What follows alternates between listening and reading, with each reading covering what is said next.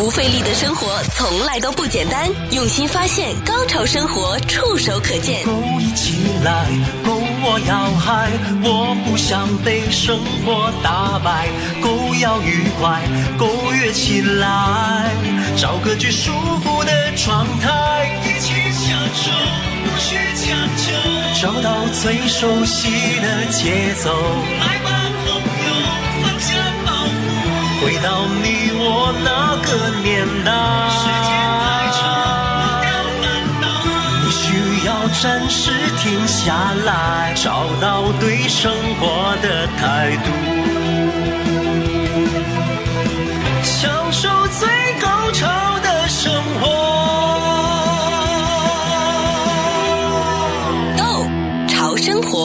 这里是《Go 潮生活》，我是小伟，我是搜狗，我是安东尼。是的，欢迎安东尼今天来到我们的这个节目现场了。我们终于等到资深的汽车杂志的编辑，汽车达人。对，因为要解答一个我们关于上一周留了一个小小尾巴的问题。上一周我们的听众有跟我们聊到，呃，就是说你们说的那辆车呢，那广告客户没有反应，因为有可能啊，因为那市场太小众了嘛，哈。有没有有没有客户找你？没有，没有啊。你要去主动找找他，找不到，找不到。哎，找不到客户的牌子。好了，我们上上个礼拜又说那个卡玛卡玛那辆车，是我们有聊到它的前前叫什么前公司嘛？前半生，嗯、前半生就是 Fisker、嗯。对，Fisker 这家的公司，因为他在二零一四年的时候就呃，因为财务状况的问题了，嗯、是呃，就卖给了万象这个中资的公司。嗯、呃，但后来我们就终于搞明白，为什么现在我们又可以。在去年的这个呃电子展上面有看到呃 Fisker 的新的电动 SUV 的车，嗯、然后呢，我那天又在马路上又看到有 Karma，Why？对，我那天又跟搜狗说，诶，他们两个不就是已经合二为一了吗？哦，原来后来我终于就 find out，就是找到，呃，二零一六年的时候呢，Fisker 它在转卖的过程当中，他保留了他的商标和他的那个标志。嗯哼。所以呢，中资机构万象收购 Fisker 之后，他把他的电池厂、他的电池组的那个装配厂，嗯、再加他的这个汽车，全部都一一并收购了。但是唯独没有把他的那个名字和 logo 拿拿走，嗯、所以他们就只能用了 Fisker 当时的那个跑车超跑的系列，对，Karma 就命名他新的那家公司。对。然后 Fisker 呢，在之后就自己再重新，因为设计师跟老板就是他们就重新再来嘛，是，然后就做了 Fisker 的车，所以现在两款在市面上都可以看得见，对，而且是没有直接关系的，没有没有没有关系了，嗯，所以我们就搞清楚了，现在懂了。但我们两个没有开过 Fisker，对，也没有开过 Karma，可是可是 安东尼开过，所以我们刚刚就迫不及待说，哎，怎么样怎么样？因为我们上上个礼拜真的很八卦嘛，因为因为我发现之后，我就跟搜狗搜狗说，哎，你发现这个好。但是他之前就知道，但特别的小众。是好了，那我们说了一轮之后，我们没有开过，然后我们的听众客户又没有找他嘛，我们本来想去试驾一下哈。那好了，哎，安东尼来了，来告诉我们一下，他们这两款的车，卡玛好像到现在没有大的改款。对，它基本上就是沿用之前 Fisker Karma，原本 Fisker 是牌子嘛，对对对，是车名，一个系列嘛。对，它的车的它的款式的名字叫 Karma 这样子。那所以后来呃，后来这个。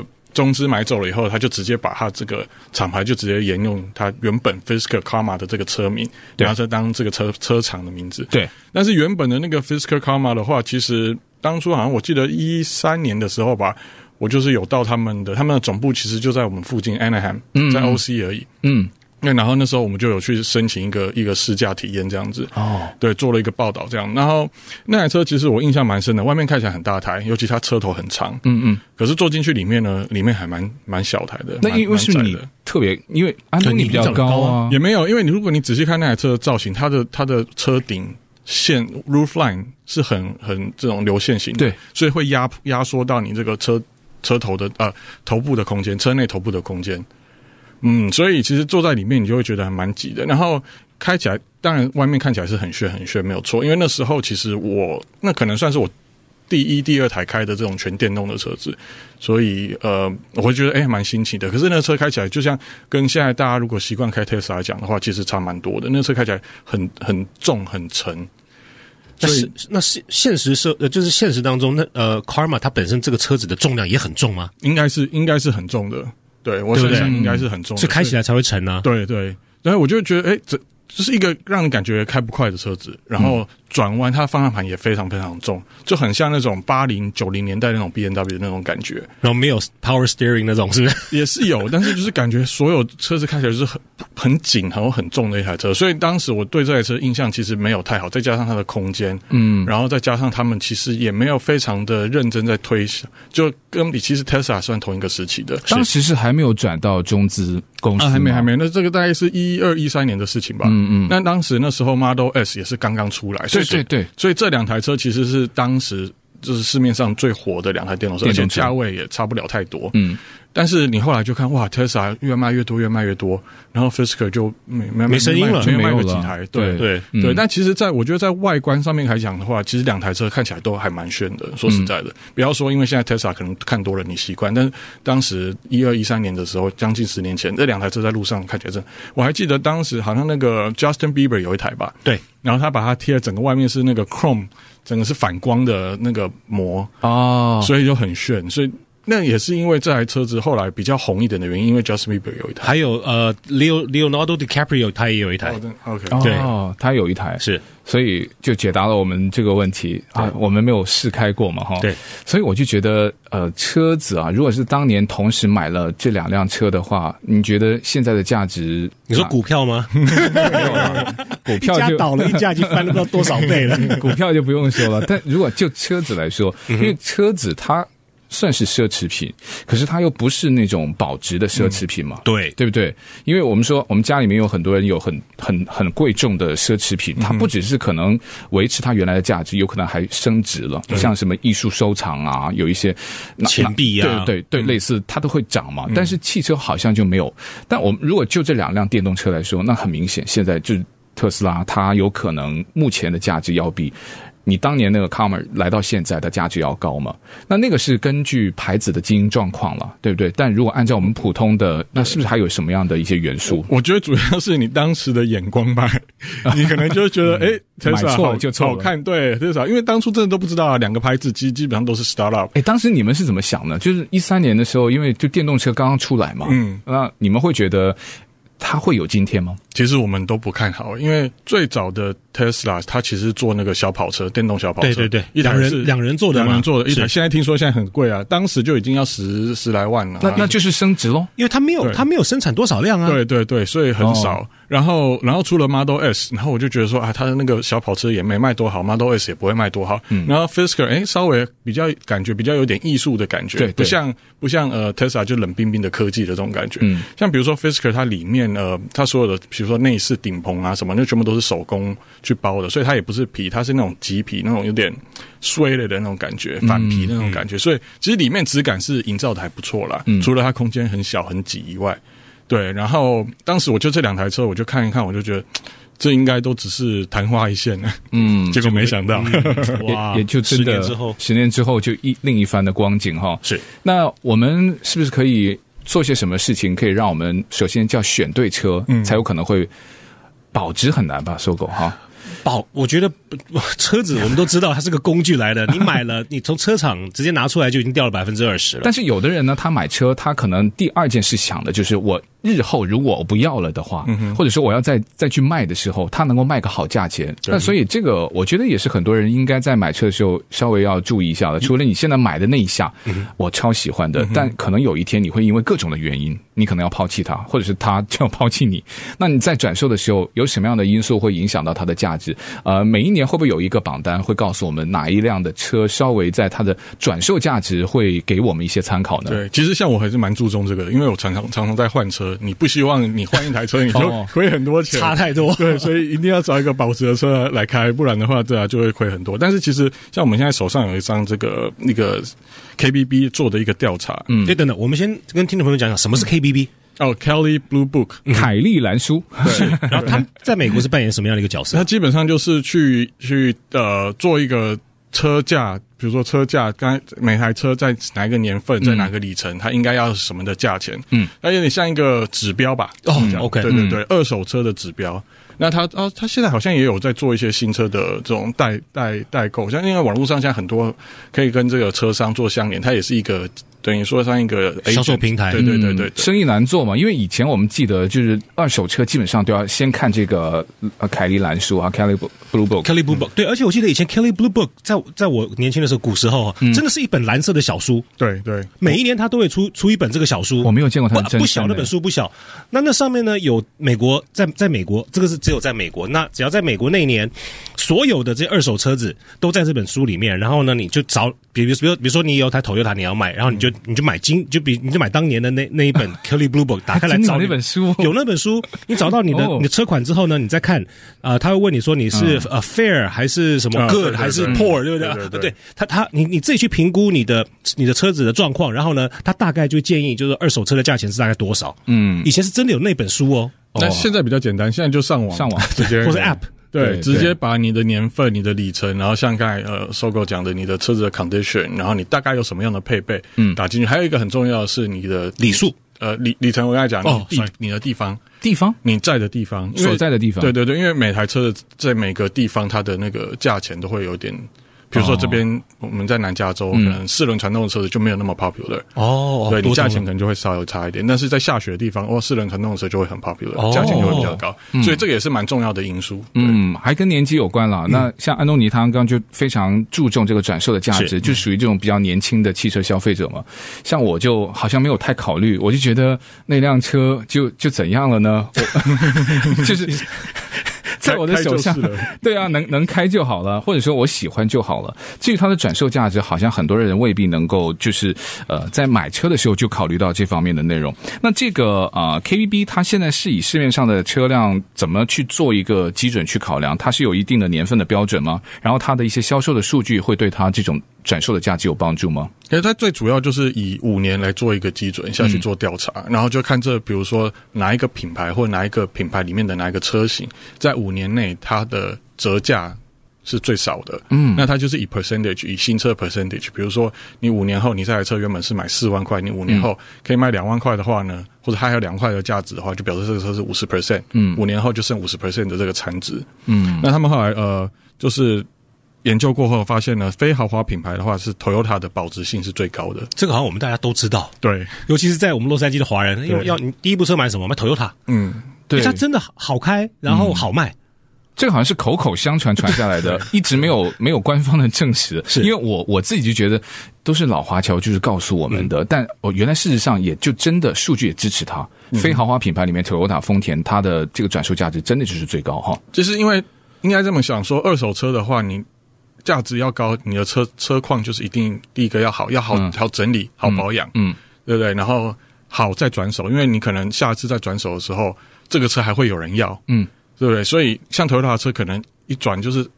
开了十年二十年，转了三四手，大家还是抢着买。对对，那主要就是因为好保养嘛，好照顾嘛，而且维修便宜。对，维修便宜。对，然后料呃保呃料啊什么这些都好叫。嗯，所以为什么 Toyota 可以口碑这么好？我想这个是最大的原因。它会不会又涉及到转售之后的那个汽车的安全行驶的性能也还是不错嘛？对不对？嗯。那因为如果你转售的话，我一味只是贪便宜的话，那那个车有问题，有安全的隐忧，那我觉得也会影响它的转售的意欲嘛。对。所以它除了它的价钱、它的保值之外，还有可能就是关于它在可能转售，即使是两手、三手，它的品质依然是有一定的保证。对，我看很多人开一些很旧的二手车，我不觉得它有问题，只是说你喜不喜欢它那么旧而已，对不对？如果你可以接受的话，它在路面上开好像没有太大的问题啊。对，另外一个主要原因是 Toyota 它其实没有放那么多新的科技在它的车子里面。所以我觉得这是重点，它的车子就很耐开，因为它是机械，它是以机械为主嘛，对对对，电少电子嘛，对对对。这件事情不是有点矛盾吗？呃，加了很多的，我们以前有讨论过晶片，对不对？加一些新的科技，嗯、那就是让你在驾驶体验上会更好。那如果你不放那件东西，又会让它的转售价值会比较的能够稳固。这件事情我有时候就没太想得明白。其实我是觉得 Toyota 它也是。绝对是符合我们现在这种这种汽车，就是我们这种消费者哈，大众消费者要的需求。我我我的我对 Toyota 的看法就是说，假设他今天他不是很确定，他推出来这新科技可以有很长的寿命的话，他不他不会推出，或者是他会他知道他的潜在固定的消费者要的是什么东西，嗯、所以他不会太做太多的创新，然后让他原本这些固定的基本客人基本基本盘基本盘哦吓到说，哎呦我这个。Toyota 我现在不太敢开了。嗯，就保守，很保守的一个公司。是是对，就是他的客人可能更愿意为他的这个稳固去买单，而不愿意为他一些新科技带来的风险去买单。是，嗯，这个也跟就是车厂跟他自己的比较大部分的受众，他有可能做一个非常好的一些呃统计。对，我觉得这个就有点像，就是呃，日本车跟欧洲车之间的差别。它就是一个风格的，就是两两端呢、啊。对。对不对？欧洲车就是很前卫，它所有的高最高科技，然后都都用在最新的车子上面。可是你看到，呃，日本车的话，可能就没有这么的所谓的先进或是前卫。可是。这个两个一比下去的话，数据一出来的话，其实 答案就已经很明显了。哎、嗯，那如果刚刚我提到，就是他的目标客群有一定的不一样的时候，那就是说，会不会有哪一些身份或是哪一些工作职业的，他就特别喜欢开某一种的车？比如你刚刚提到的，就是如果是大众品牌啊、像日系的车，对，那是不是就是好像少一些 IT 人开，或者少一些比较呃金融行业的一些可能？金领、白领，嗯，他们开会不会呢？也会，就是因为他们的车厂知道开什么样的，就是开我这个车的人是什么样的人，所以我就把我的一些科技，或者说把我可能希望再提升的一些重点，会放在他们需要的那一方面。比如学生、大老板开的车子是什么？然后这车商的目标是什么？对啊，对啊，因为我觉得绝对会有的，绝对有的。那其实 Toyota 也有豪华的一些系列，但它好像又没有到那个级别。是，其实不会啊，Lexus 的车也是蛮蛮豪华的。嗯，但是这个你说的。就只是 Toyota 而已，哦。呃，对对，它在非豪华部分，它只是 Toyota 而已，是没错。对，那如果豪华的呢？豪华的话是呃 Porsche，哇，Porsche，保时捷。其实这个也不意外，因为我觉得保时捷大概在十五年前就有这个头衔了，就是他们的呃客户满意度，还有他们的他们就是他们的那个二手车的市场，就是转卖的这个价值，其实蛮蛮。它大概五四十到五十 percent 的这个折旧率，其实算蛮强的嘞。对，而且蛮厉害的是，因为通常大家知道，越高单价的东西，它的折旧率就会越越高。对啊，对我们我们都被这样教育过。你说你说你自己吗？对啊。然后然后每个人就说：“哎呦，买那种什么欧洲车，它就是掉的很厉害啊。嗯”是，但它的那个，那它就是，如果问我的话，我就是喜欢它。在给我的那个价值，我真的就没有考虑到它在转售方面的价值。所以就是 Porsche 厉害厉害的地方就在这边啊。哦，所以它的二手车，就算是它二手车，还是很多人愿意购买，因为它的车就是这么的有这种象征意义。嗯，不管是造型，不管是性能，嗯，就大家愿意多付这些钱，可能比新车少少没有多少，但是大家还是愿意，因为它可能更容易。能获得的这台车子，所以 Porsche 的这二手车价值还是一直以来都是蛮高的。好，对，我们先休息一下。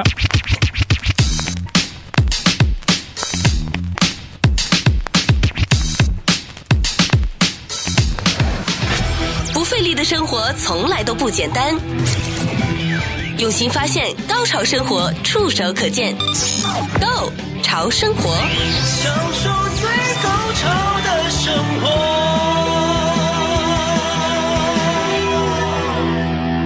好了，继续回到购桥生活，我是小伟，我是搜狗，我是安东尼。是的，那么购买汽车呢，所需要面对最严酷的现实就是折旧。很多人对于这个折旧是没有概念的，所以我们今天在我们刚刚广告之前的节目内容，就告诉大家，这个折旧就体验在它的转售价值上面、嗯、啊，就是告诉你，那如果汽车因为这个时间或是一些磨损而失去的价值，怎么样可以让它变得最少？那之后不管你是不是要去转售，嗯、我觉得对于你。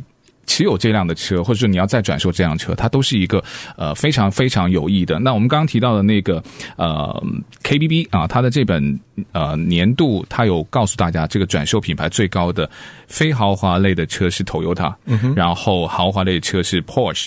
好了，那还有它有具体的一些类别吗？安东尼对吧？对，如果大家对呃各个不一样车型有兴趣的话，其实 KBB 都还是有列出来。那它这个是一个预估啦，所以它还是以这个二零二一年，毕竟你买的是新车嘛。所以，所以你不可能会去看五年前的车嘛？所以他，他跟你讲的是二零二一年的一个预估，说你这台车五年后五年后的产值是多少？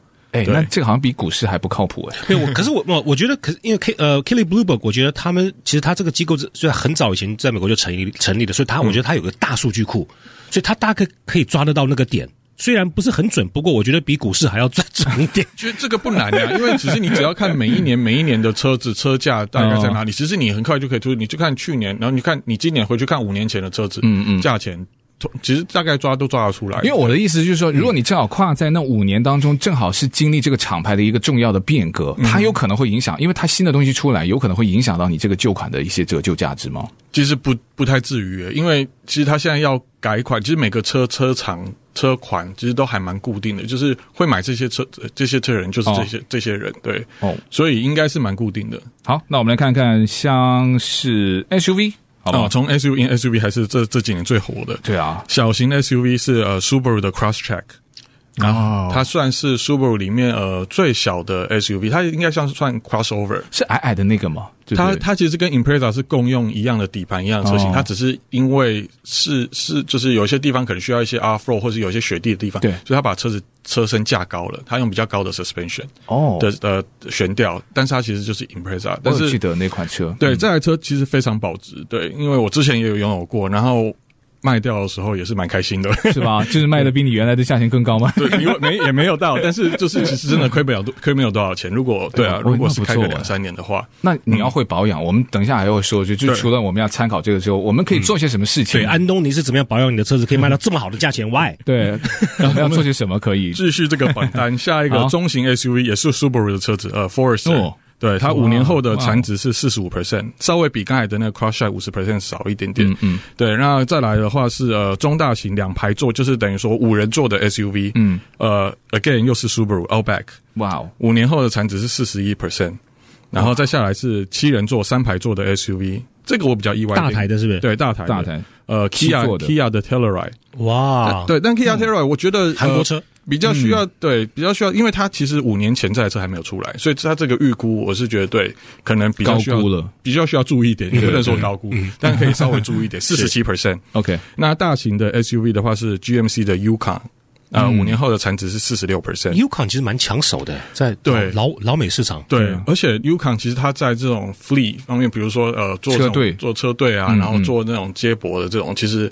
很很抢手哦，使用量很大。我们在机场有时候经常看到一些商业运作的那种、嗯、呃，就是像接接送嘛，黑头车，黑头车，对对对，就基本上都是这个车，嗯、所以其实它还是有固定的价值存在。嗯，呃，再来越野 SUV，这个蛮有趣的，Jeep 的 Wrangler，哎，Jeep 在榜上，这个我也我也很惊讶哎，但是 Jeep 真的很保值哎，为什么？因为有点像刚才那个 Porsche 的情形，就是喜欢的人他很喜欢，他没有其他选择了，就只有买 Jeep。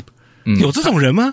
就 Jeep 它不好看呐、啊，它的设计就是跟个跟个巧克力盒子一样，四方形的。可是它没有没有任何的的的线条感。你看它的那个辨识度非常高，那是哦对对不对？就是一看就知道是 Jeep。对，然后它的改装空间，还有它的整个形象，让人家觉得说我开这台车，我就是要出去外面的，就是很 outdoor，就是很户外的人。对对对，嗯、所以它其实它那个形象建立的非常好。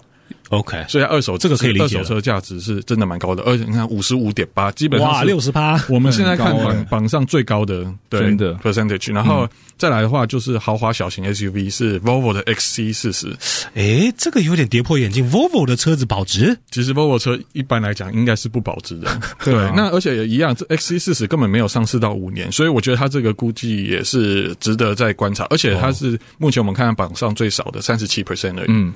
OK，然后再来呃，我们刚才提到的豪华豪华中型 SUV Porsche 的 Macan，嗯。哦，四十二 percent，嗯。呃，Macan 真的是一个不错的车，对，我试开过，搜狗搜狗这个广告时间真的讲的真的非常兴奋，很喜欢，很喜欢。我觉得小伟你有空应该去我们那个电台对面那个 Rusnik 试开看看，Macan Colorado 上面那个，嗯，好，对，然后过来是呃中大型 SUV 两排座就五人座的是 Range Rover 的 Sport，哎。这个也奇怪，我觉得 Range Rover 这这这种车子是买来修的，你知道吗？真的真的，是不是？它怎 OK？它那那台车子出来几年了？有低于五年吗？呃，Sport 没有，Sport 出蛮久的哦，Sport 出蛮久的。我好惊讶哎！什么买来？蛮惊讶的。你说什么买来修？这个会吓到我，真的会吓到你啊！我跟你讲，不不开玩笑的，真的，这是买来修的，真的吗？对，嗯，没关系，我们等下我们待会私下聊。现在在路上看到很多人都在在修。因为今年他好像那个广告做的蛮凶的，对。可是呃，我我一些身边有一些朋友买的那台车子，现在也是有点有点头痛。但他你看他那个 percentage 也是蛮低的嘛，对啊，就只有三十四，嗯，可能就刚刚好过关而已。嗯，然后再来的豪华中大型七人座 SUV 是 BMW 的 X7。哦，三十七点八 percent，那是七座的那个，对对，新的，这也是新车，那蛮大的那台，对，算是 B N W 第一次有这种全尺寸的七人座 SUV，嗯，对，那车也不错。其实呃，如果对豪华，因为其实豪华七人座 SUV 的选择性不多，对。mercedesgosbnwxfen 跟奥迪 Q 七对。对，所以这个是比较算新的产品。B N W 是算比较新的产品，所以蛮值得注意的。嗯，OK，好。那，最后豪华大型豪华大型。SUV，呃，应该大家都蛮蛮清楚这台车的，Mercedes 的 G Class，嗯。对，这个也是一个 G Wagon 嘛，G Wagon，对，就像 Jeep Wrangler 一样，就是一个象征意义。对他们那种是有一帮子人，就是他只开 只只开 G Wagon，对。就是那种死忠，对。对。而且他多多久没有改款了？G Wagon 好像是三十四十四十年没改款了，整个大的型没有变，但是前几年是有改款过一次。点点，对对对对，它它如果改太大的话，他就失去了那个，人家就不喜欢了。对对对。对，然后我们再接下来，刚才讲完 SUV 以后呢，现在是讲到呃轿车。轿车。的话，其实呃选择就没有那么多，就分小型、中型，然后跑车跟豪华的。嗯。小型的话，呃，again Subaru Impreza 哇，Subaru 老厉害，真的很厉害，五年呃四十三 percent，很很硬哎，就是很强。对。对，所以呃再来下一个是呃中型的房车，华人最爱。Toyota Camry 五年有四十一 percent，有吧？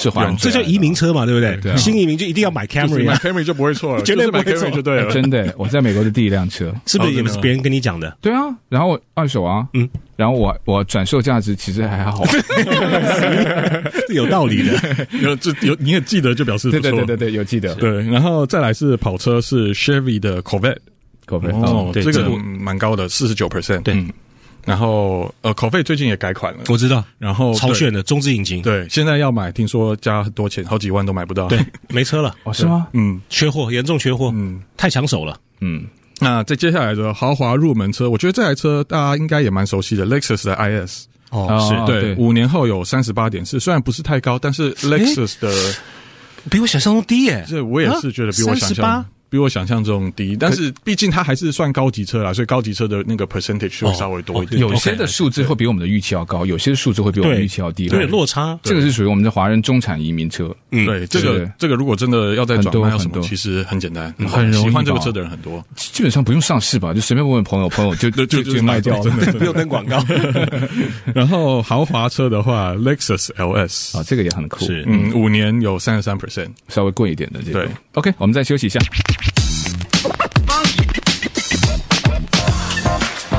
的生活从来都不简单，用心发现，高潮生活触手可见 Go 潮生活。好了，继续回到《够强生活》，我是小伟我。是搜狗，我是安东尼，我们刚刚提到了，除了你要选对人啊，没有了选对车，好、啊，不是结婚，其实选对车很重要。那挑了牌子之后，那我们日常因为你要开嘛，你的转售就是说，在你使用在若干年之后再进行转售。我们这个中间你总不能对它不闻不问，对不对？你都需要去经营。我们说的经营，你说我不是汽车的专业人士，我没有办法去做。但有一些的事情你不需你不需要自己去做。但是如果你没有去安排做这件事情，会让你的汽车，呃，呃不管是日常的。驾驶或者说你在日后的转售都有很大的影响。那安东尼有什么我们可以做的？呃，或者说我们可以请别人做的，都可以对这辆车以后的转售价值带有帮助。呃，其实像我自己在找二手车，我会希望一台车它的我买到的车它的保养的记录是很完整的。所以如果你的你在这个呃拥有这段车的期间呢，你的车都是固定的时间在原厂 dealer 做的保养的话，这台车基本上价值会高很多。那转手的。的你脱手的机会也会高很多，因为大家就知道说，哎，你是有在 take care 这样，你就拿给人家看吗？对对，就拿给人家看，就是你就问他说，比如说你要卖车，你就跟人家讲，我一叠叠厚厚的对对对。我全部都 invoice 全部都留着，就是哪一个月做了哪多少，在车子多少迈的时候做了什么 service，、哦、嗯，全部都在这边，那他就知道说，哎，你是有在 take care 这台车子的，嗯，这时候这个车的价值就会高，比就是没有任何保养记录的车。来得高，嗯，对，这是我觉得是一个蛮好、蛮简单的方式，就是定期的保养了，定期的保养，而且是最好是原厂的，要去原厂的。dealer 做的。因为另外一点就是，如果现在很多人会买二手车，会看看那个 Carfax report，嗯，就是知道说你车的保养记录跟你车的事故记录。那这个这个 report 一个一份大概三十块四十块，你要买一个呃几千块几万块的车子的时候，其实我觉得花个三四十块去去让这个 report 是值得。那如果你是在原厂做的保养的话，这些东西全部会在 Carfax 上面，就是家世背景，他之前他做过什么服务，他全部都有哪一天背景调查，哪一天出厂，哪一天卖掉的，全部都在上面。那就是说，如果非原厂的保养，或者说搜狗跟我我们自己去弄，嗯哼。那就没有任何的记录了，就没有记录了。基本上对，没有记录就是不好的。其实有记录其实才是好的，对但证明说你的身世清白啊。没有啊，但有的人他自己就是很厉害嘛，对不对？他我我就自己换机油，什么自己换电，你要怎么说服别人？对啊，你没有办法说服别人，真的。所以你自己知道，或者是不然，现在是一个数据的年代，就是把你的车子弄得干净一点。嗯，对，你在卖车的时候，你哎，你不要说里面这个我可以做，对不对？椅子上面有什么有什么牛奶渍啊，对啊，污渍啊，或者是哪边呃，有的人在车上抽烟啊，这个基本上对车价绝对不是不会有好的帮助的。嗯，那好像有的人还可以自己去去擦擦那个雾灯啊，还有那个车的那个车头的大灯。对，所以其实如果你决定要卖你的车子的时候呢，其实去做一个小美容，我觉得是值得的。至少你可以把你的车弄得漂亮一点，让它的卖相好一点。嗯，像比如说车灯，因为车灯久了它会雾化，那个它热热温度很高嘛，或太阳晒其实会雾化，所以那个可以去把它把打磨掉的话，其实让它变比较亮的话，哎，大家会觉得你的车比较新，就不会雾雾的。对对对，嗯、或者是你车子停在车库里面也会呃也会增加你车子的这个价值，因为你就不用日晒雨淋嘛。对、嗯、对。有信心可以自己做，但是就没有记录哈。没有信心的话，就尽量去找原厂。嗯、对，其实我这边还有一个小小建议，就是说你在写这个广告的时候，其实你可以有点创意。嗯，对，比如说刚他刚提到，就是说，OK，比如说这个广卖车广告上面可以提到说，OK，帅哥卖车，帅哥卖车，车子每天都停在 garage 车库里面，比我还帅，类似加一点这种比较创意的字在里面，对对对，就是对。常年车库停，对常年车库停，然后呃无宠物不抽呃不抽烟这些写在上面的话，其实会加分的，我觉得。对，然后最后一点是，我觉得如果你真的自己要卖车的话。呃，照相也蛮重要的，多照几张照片嘛，欸、对不对？你现在手机这么方便，你照个三张跟照个十张，其实不差你多少时间。是是对，但是你照十张就就表现出，哎，我对这台车有信心。呃，或者请专业的人照，嗯、对不对？我们都那么爱请专业的人，找小伟照，他很专业。广告找收购 啊，汽车找安东尼。是，好，我们今天聊到这边，好，拜拜，拜。